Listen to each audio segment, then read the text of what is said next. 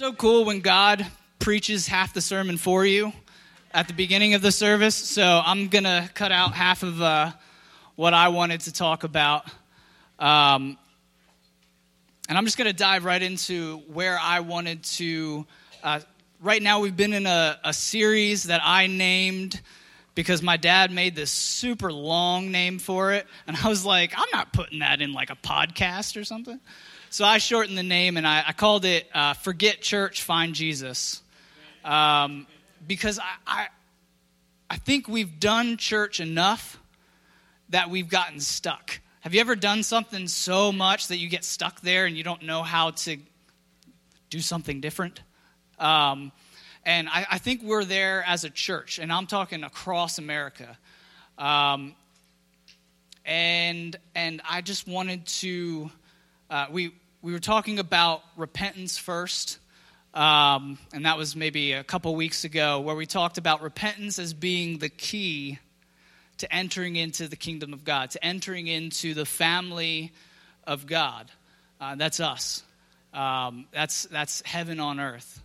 Um, and then we we moved into a more uh, in-depth look at the kingdom of God, and and where I wanted to take it so that was that was near the beginning of Jesus' ministry. He he started his ministry with repent for the kingdom of God is right here. And then he moved into entering into the kingdom of God. And and I want to go to John 17, if uh, April, if you want to bring that up. Um, we're going to start with verse 20.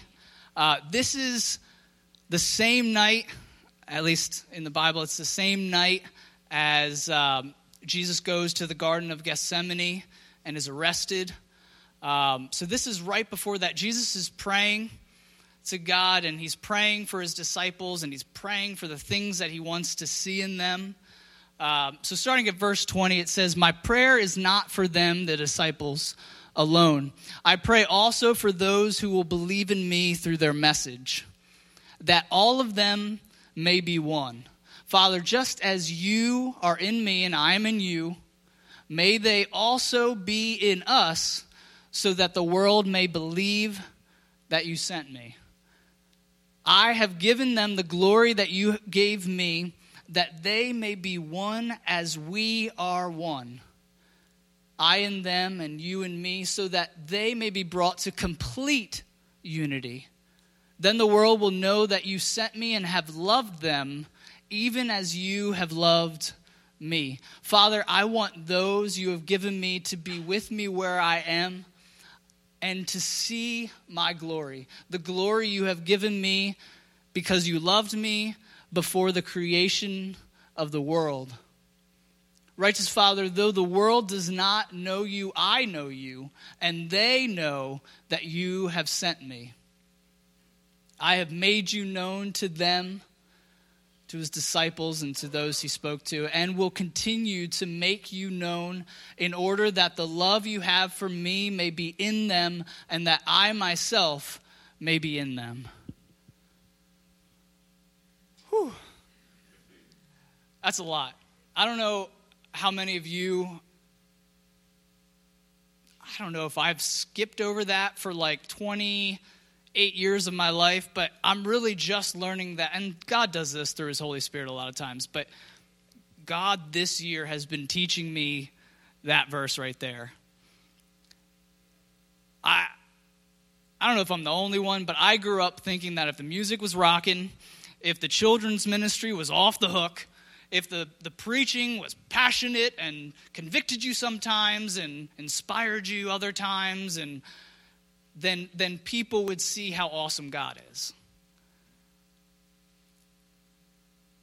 And then I read the Bible and I couldn't find that.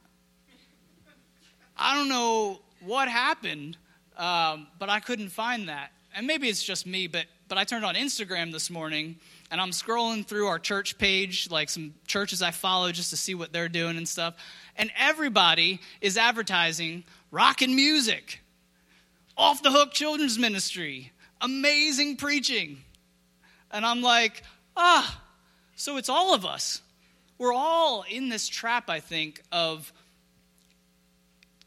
getting our eyes focused on the thing that distracts us from where we need to be because the world needs us to be there, and that's being united. That's being a, a people of, like I said, uh, I think last week, of a common unity. That's what community is. We have gathered together for a common purpose, a common good, a common understanding. And we've gathered together, together to share that with each other, to say, man, you believe the same as me. You love Jesus just like I do. And, and I just want to fellowship with you in that. And I, I, want to talk to you about some of the things that God has been revealing to me in my personal time with Him. How, is, how has He been revealing Himself to you in that personal time? And, and that's, that's church. That's church. Um, I'm not going to put these up there. The early church, kind of going back to the beginning of when the church started, the early church um, and you can find this in Acts, it's in chapter 2 and, and in chapter 4. Um, but it talks about how the church, again, it, it, they, they started, the church started with this idea of all being one, of all being of one mind and one spirit. Um, and it says the early church, what they did was they met together daily. Um, and they ate together, they prayed together, they sang songs and hymns and spiritual songs. And, and, and I love it because they, they sang it to each other. I, it's, not, it's not us singing you a song. You know, it, like it, it could be you singing me a song, and I sing a song to you that I think maybe would inspire you. And I, it's so cool, it's so beautiful. Um, and and they came under the apostles' teaching. And I, I know that a lot of pastors have taken that, and that's kind of where we get a lot of the structure for having a, a preacher, a pastor up on a stage preaching to us, is because that's, that's our way of worshiping under the apostle, the chosen apostle. And I think that's real. I think that does exist. But it also says in the Bible that we are a priesthood of believers. So we might have a, a, a priest that sort of presides over us, that keeps an eye on us, that protects his flock. But at the same time, we all have a purpose within that, that body. We all can bring something. We all have been given authority, we've been given power, we've been given understanding. We've all been given the same Holy Spirit. No one has a second helping of Holy Spirit. Some people might talk like they do. Some people might be like, the Holy Spirit moves through me so powerfully. And I'm like, cool. I mean, he moves through me too. I've seen miracles. You know, I've seen people healed. I, I don't think he moves, you know, incredibly more than anybody else, but that's way off topic. But, anyways, um, unity is where the church started. Unity was something that, if you read through the New Testament, and especially in Paul's letters, um, unity is something that uh, it's so easy for the church to get away from. And you can see so many times in Paul's letters him having to correct things, him having to write to the churches that he was at and that showed love for each other. He had to remind a lot of the churches of their love for each other. He had to remind a lot of their churches that there should be no division between them. Because it's so easy for us to just say we disagree on something and never work through it. It's okay. We all have different opinions. This is America. We all think, act, do however we want. But that needs to be different in the church because we have one word, we have one spirit, we have one God. And all of these ideas, I, understand the word is difficult. I understand that it's hard to dig out what God is really saying sometimes and what He wants us to learn and things. But we have to dig that out together. If we try to do this alone, I know so many people are like, I don't need church. I mean, I really don't need church. I can commune with God personally. And I'm like, yeah, but you're missing what Jesus said. He said, I pray for them all. He didn't say for you to be one with yourself. He said, I want them all praying to his disciples, which were 12, not one. There were 12, to be one, to be completely united. Um, I'm a show. We got we got enough time. I reset that clock, so maybe I did it wrong. So um, I'll just say it's like 11:30. Nah. Oh, okay. Thanks, man. Shh. He has watch. It's like the youngest kid I've seen with a watch. It's awesome. I wear watches too. I don't have one on today, but oh, okay.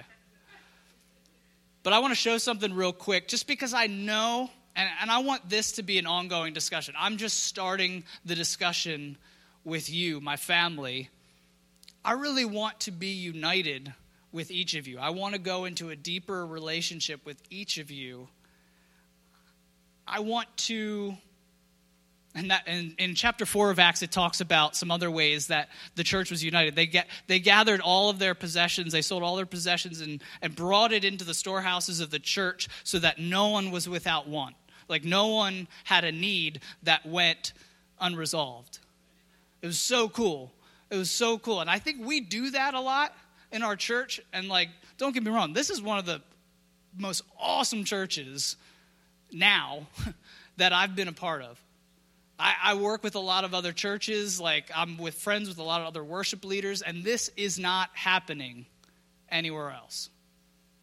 Which is sad, but hopefully God maybe wants to use us as an inspiration for this area and saying, because once we get united, that understanding has to start to translate to other denominations. It has to start to translate to the church down the street. Why is there a church half a mile down the street? This is the stupidest thing in the history of the church is how many churches we have across America. I mean, like, goodness gracious, why did you guys leave? You know, why did the Nazarene church leave the Methodist movement? Well, we wanted more Holy Spirit, but then we, in the 70s, were like, whoa, Holy Spirit. And, you know, it's just, you know, we, we get off on so many of these things and God wants to bring his church together because, as it says twice in there, it is going to be through our unity that the world will know that Jesus was sent by God. Nothing else. Nothing else. Nothing else that we do, say, speak, sing, act, I don't you know, whatever we've tried to make Jesus known, it is going to be through our unity that people will know that God sent Jesus and they will know that they're loved by God. And I think that's such an incredible thing, too, because I think if everybody totally grasped and understood the love of God, the overwhelming, never ending love of God, man, could you imagine how many how many people would come to Christ? How many people would accept Christ if they really understood that and didn't have I, don't get me wrong guys, we are flawed humans. We are going to mess this up. Amen.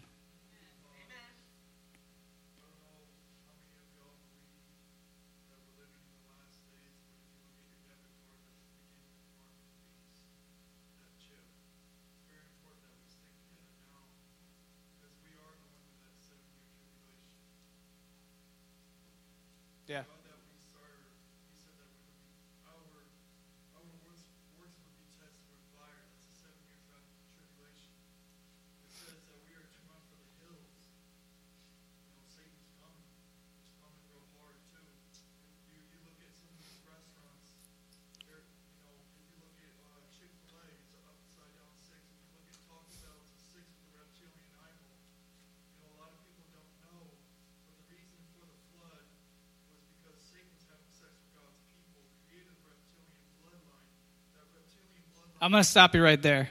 All right? Just because I, I don't see that in the Bible. So I'm, no, no. We can talk afterwards about this. And I'm totally fine to talk after. Let's talk after, okay? But I'm just going to stop you right there. I want us to be careful. We have to test spirits, okay? Even, even things that seem like God, we, we need to test them. And if we can't find it in the Word of God, which is how Jesus fought Satan, who does come at us, he came at. God led Jesus into the wilderness to be tempted by Satan. And, and it's like such an incredible thought that the Spirit led God into the wilderness to be tempted by Satan. And, but Jesus, he had been spending 30 years preparing and understanding the Word of God so that when Satan brought Scripture, twisted Scripture, but when he brought Scripture before Jesus, he's like, that's not what it says. That's not how it reads. Um, King James? Like I said, we'll talk after. I think I think you got a lot of thoughts, man, and some good thoughts. And I want to talk that through. All right? Because that's what a family does. Amen? I love you, man. Um, but I just want to focus. Yeah, let's show this video. I know there's a lot of a lot of questions um, that we're going to have as we try to pursue unity. I know there's going to be a lot of questions that we're going to have and excuses because I have a lot of excuses in my mind right now for why that can't happen in America. And I just wanted to show this just because, not because I want us to do this, but I wanted to show this as an example of another church because there are others that have read the word and have seen that we need to be united. And that maybe we're doing it wrong. Maybe we need change, which is part of repentance. It's change, it's turning, you know. Um, I want to show this just as an encouragement and just as an example that might reshape some of those excuses that we have in our minds right now. Okay?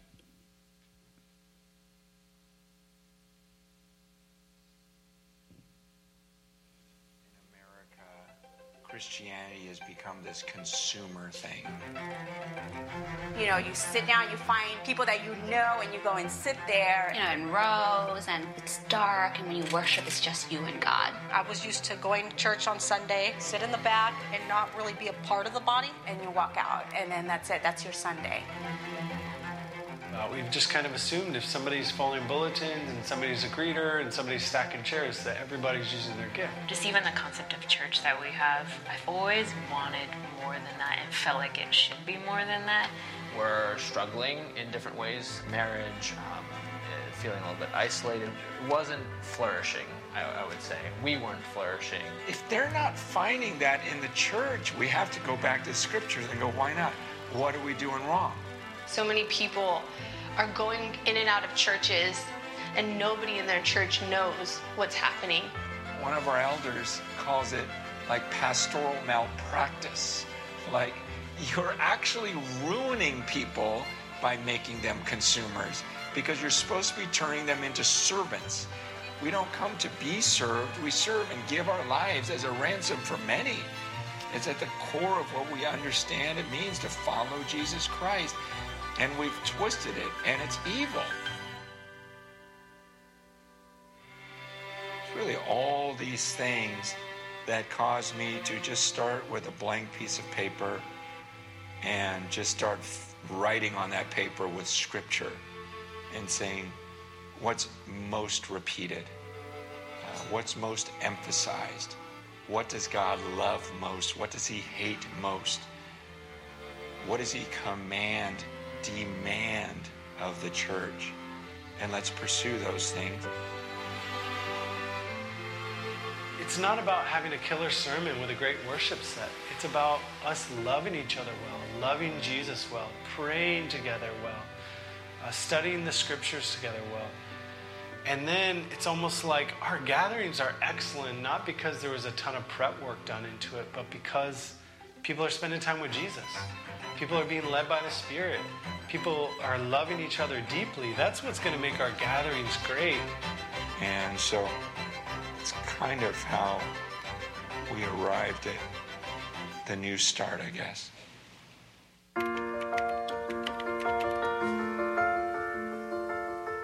There are mornings where I'm like, oh, I just want to snooze one more time, but you'll like hear the text and you're like, all right, gotta get up. Start texting each other when we wake up and just encouraging each other with, you know, whatever the Lord's put on our hearts or what we read. And I just am so thankful for the Lord giving me this, like, like hello, Liz, if you want to be close to me, you got to spend time with me. And since I've been starting to do that, it has changed my walk with the Lord. My walk with God is so personal, and I love, I love my time with Him. Like, this is success to us when our people love, really love Jesus. Like, they don't need all of the bells and whistles, you know, in order to sing or in order to pray or in order to get in the Word. We want them to be devoted worshipers of God.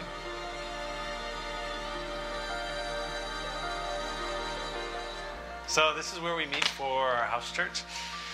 Um, and just here in our living room. So we have a few couches, but we have to set up plastic chairs. Uh, everybody's bringing some. Everybody's spending time with Jesus throughout the week. Everybody's um, exercising their gifts. And I encourage people as God highlights a scripture or if a song comes to mind to sing it out or if God's prompting them with a word on their heart to share it. And so it's just beautiful to see every, every everybody in this room would be feeling the weight of like, I have something to contribute.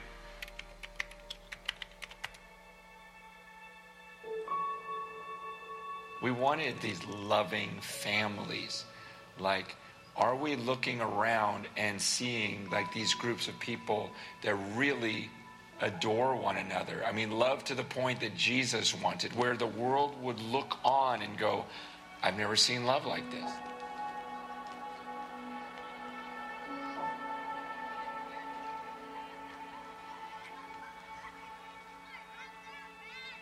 I remember getting to Francis and Lisa's house in the evening, and I was just thinking in my head, like, what in the world am I doing?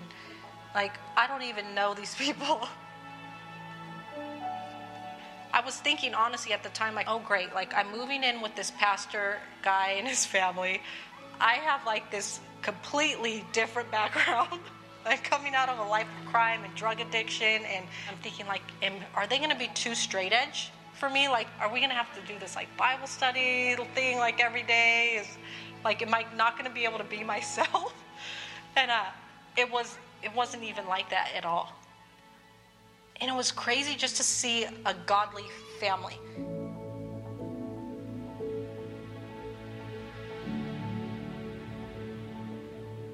you get to see the good, the bad, and the ugly when you're living with somebody. They didn't have to change anything, they didn't hide anything. It was just living with them. They just accepted me in like like a family member and just actually seeing Lisa be a godly wife and to be a godly mother. I don't even think she understands how much like she poured into my life just by demonstration.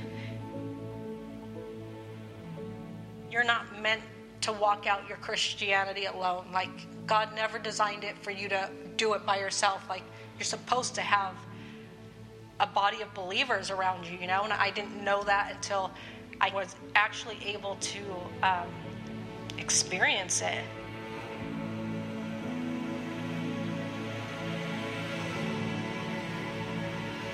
Church, in my mind, and the best I can understand Scripture, was supposed to be a group of people that loved Jesus. They loved each other deeply because that was His command. This is our true family now.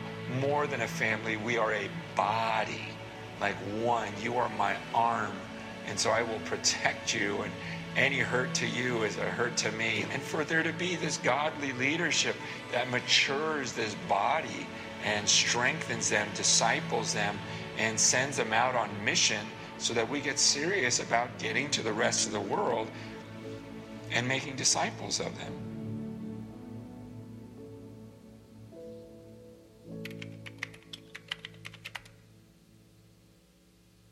This restaurant kind of uh, holds a special place in my heart. Um, I, I worked here. This place kind of helped me get my life on track, but it was also the place where I came to know Jesus. I was baptized outside. I was always trying to find joy and putting my hope in like things of the world and drugs, trying to find pleasure and stuff like that. You know, coming here, it was like instant like brotherhood. Like this hole I was trying to fill was, could only be filled by God. I remember thinking, like, all I did to get here was mess up, and here these guys are pouring into me. This is amazing. I remember like being invited here, and then just knowing I'm in my mess, thinking I'm like this dirty person. And then here I am in this prayer meeting around all these like clean people. Yeah, I remember being really uncomfortable and then feeling like like looking at these people and be like, man, I want more of this. So I, I kept coming back.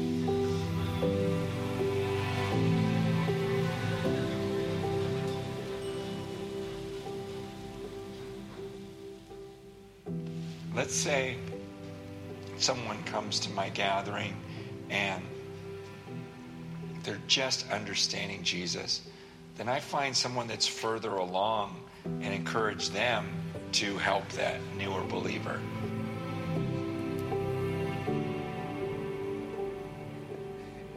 And so there's just this natural flow of these people who show up that become disciple makers, then become pastors, and then become elders. And then once we got a few elders, it's like, okay, let's let's even branch that off. And you three elders take those churches, you three elders take those churches, and let's just keep it going.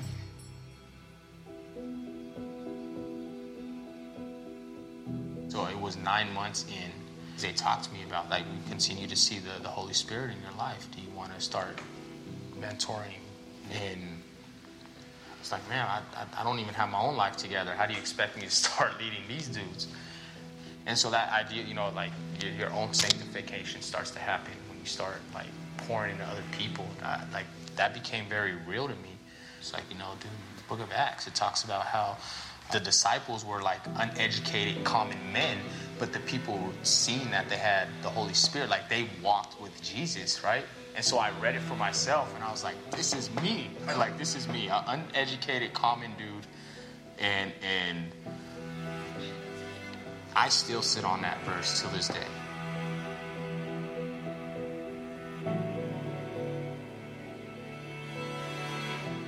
A lot of times you think it's like, oh, it's it's teaching, it's that's what like hermeneutics, it's theology, it's this and that. But uh, where you're really going to get a chance to model Christ is in the way you serve like your brothers. to live in community together to really demonstrate for people what it looks like to follow Jesus and how that looks in my everyday. That's where you get sanctified. That's where you're going to grow in humility. That's where you're going to grow in patience. It's like a two way relationship, and that it's not just the mentors are like these holy spiritual people, but that it can be mutual and that we're growing just as much as they are. Maybe in different ways and in different things, but we're still growing. We're still needing more of Jesus every day. I think what's helped me is to reflect on the way that I was led, what my sin was like when I first came to know the Lord, and how people kind of were patient with me, and then try to demonstrate that to others. Funny like how like God and the universe like will use people like us and add value to our life. It's like here we are just broken, sinful, drug addicts, you know, been to jail, done this or that, outcasts, rejects, people like society doesn't accept anymore. And then Jesus says, like, no, like, you have a place in my kingdom. And not only that, but I can use you now.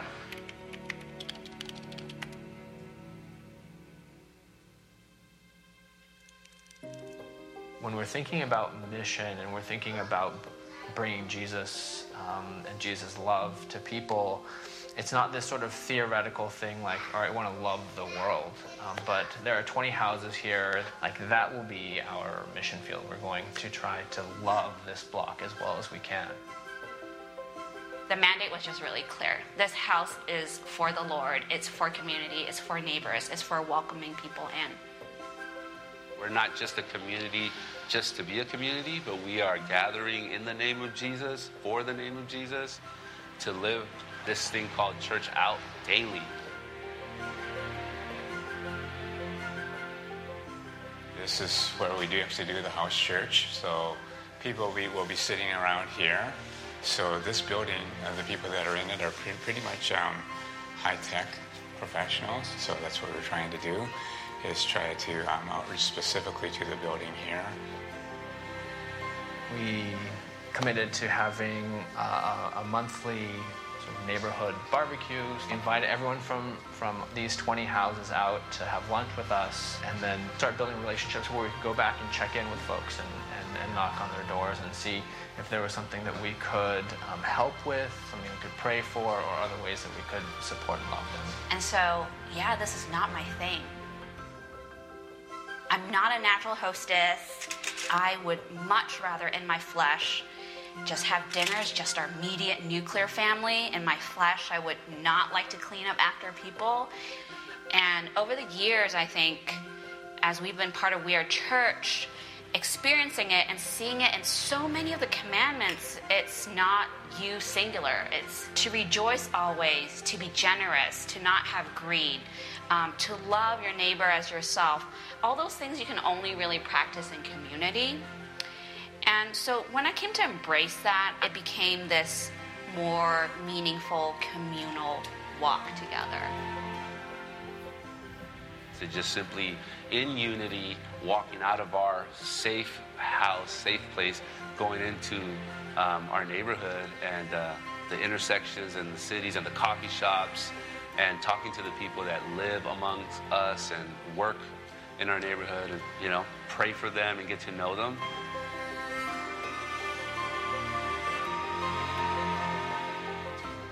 So, all of the growth in our church since we arrived here has come from people who are in our neighborhood on this block. It's been a real joy for us to, to come and encounter that and, and find people who are not just willing to join us for service, but actually be a part of our family, um, who are a part of the body of the church that we have here, and increasingly we see as indispensable.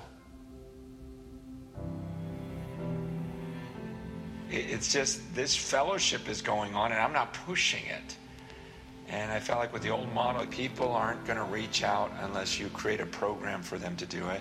People aren't going to fellowship with each other unless you create some program for that. People aren't going to get together and pray unless you schedule it for them. Uh, people won't take communion unless you, you know, get all the elements and everything figured out. And now it's just this thing where people are sharing their faith every day. It's just happening. It's natural. They can't help it. Um, they don't need my permission.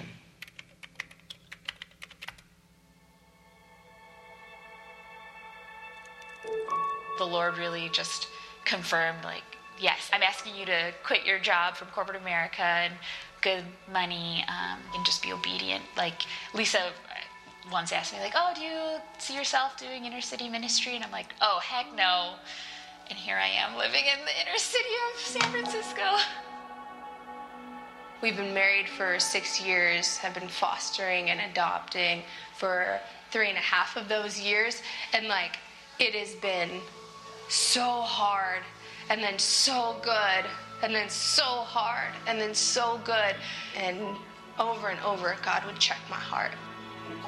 It was two weeks before our wedding. We still didn't have a place to live. We were offered free housing, and um, it was outside of the community that we were doing ministry in. And uh, I didn't want to be someone that was coming into the community and then leaving uh, back to a different part of the city.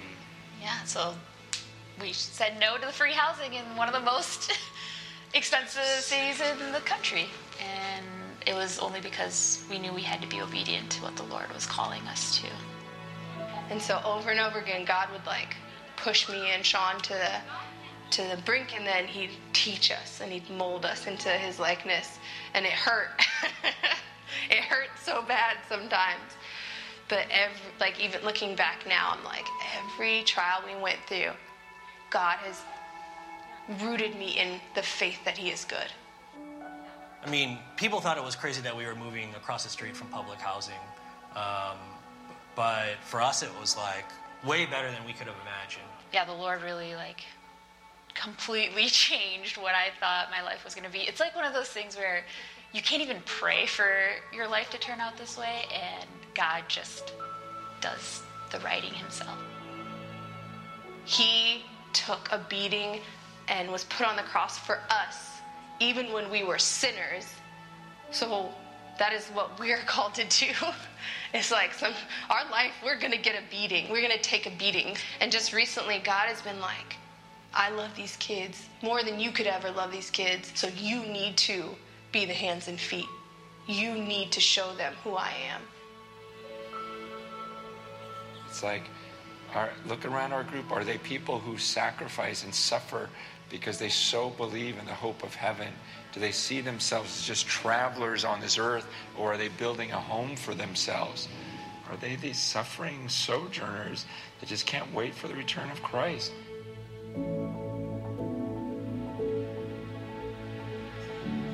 You know, if I say I get up at five in the morning and spend time with the Lord, they go, "Oh, that's that's great," you know. But you're Francis Chan, you know. When when Marcus is doing it at 3:30 in the morning before he goes to work, you know, picking up needles off the street and cleaning off the grossest part of the city and speaking to homeless and caring for them. Or Rob, when you you an ex-con tell people like I can't stop worshiping Jesus like it, I can't get enough. That's huge. And so it's these ordinary people that are so deeply in love with Jesus that they can't help but go and talk about him when they're going door to door in their neighborhoods, not prompted by anyone else, just prompted by a love for their neighbors and a love of Jesus and belief in the gospel. Those have been the most powerful stories to me because it gets rid of all the excuses. You know, it's like, well, if that guy's doing it and he's a doctor, and that guy's doing it and he's a thug, what's my excuse why I'm not?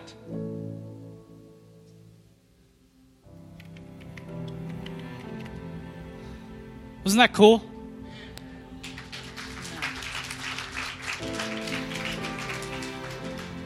We're a little over today, and I know everybody has to get to Hosses.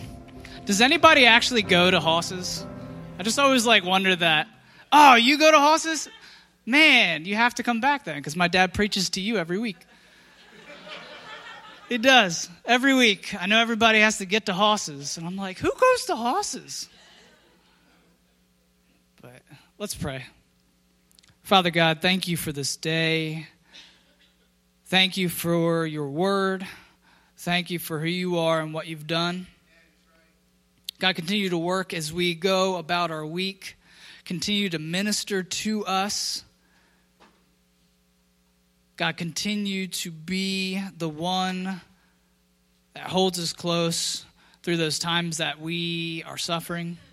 God, I pray that your perfect will would be done in each person today. God, continue this conversation. Continue how we become united. Continue how we take what we've known and reshape it to make it your will for this church. God, I love the diversity in this place and I love the the just the love that's in this place and I pray that you would uh, like a like a the great sculptor you are, Lord. I pray that you would shape us, that you would mold us into the, the statue that you would have us to be, that would be a symbol to this world and the symbol to this community. And it would just shout love and it would shout uh, safety and it would shout welcome uh, to everyone around us. God, give us fresh eyes as we leave the doors of this church today and, and help us to look at the houses around us um, in a new light. Help us to look at that as our mission field. We love you, God. We thank you. We praise you. Amen. Amen. If you guys want to stand, if you need to go, you're welcome to go, but we're going to sing one last song. Amen. Amen.